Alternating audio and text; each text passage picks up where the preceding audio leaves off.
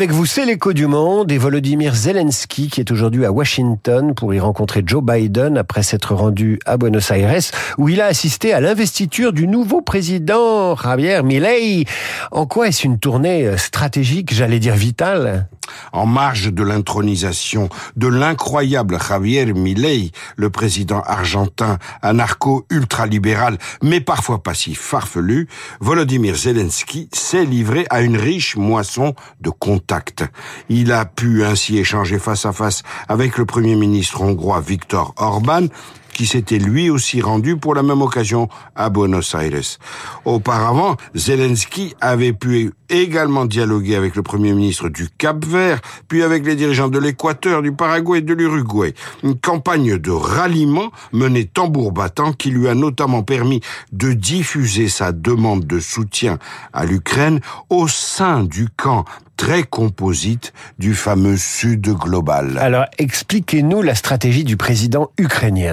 Javier Milei a proposé d'organiser un sommet pour la paix en Ukraine. Cela a très peu de chances de se produire. Mais l'Argentine accueille les communautés d'origine russe, 350 000 personnes, et d'origine ukrainienne, 450 000 personnes, les plus importantes d'Amérique latine.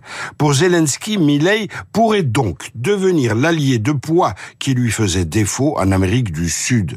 Quant à Milei, se rapprocher de Zelensky lui permettrait d'entrer de plein pied sur la scène internationale en marginalisant le président brésilien Lula, qualifié par l'Argentin de communiste. Il faut dire que la marge de manœuvre de Zelensky s'est réduite. Volodymyr Zelensky est terriblement pressé. Il a deux grands rendez-vous avant la fin de l'année. Le premier avec l'Amérique, dont il doit obtenir un nouvel appui décisif, en l'occurrence une aide de 61 milliards, enveloppe demandée par Joe Biden au Congrès, mais qui a été rejetée par les républicains la semaine dernière.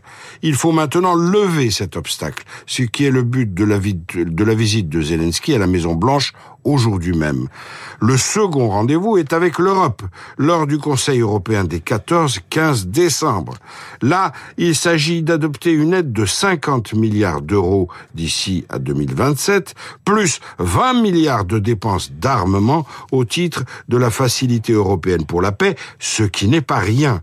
Mais il s'agit aussi de proclamer officiellement l'ouverture des négociations d'adhésion de l'Ukraine à l'Union européenne où l'on retrouve Viktor Orban dans le rôle de l'obstructeur, puisqu'il faut l'unanimité pour admettre un nouveau membre dans l'Union européenne.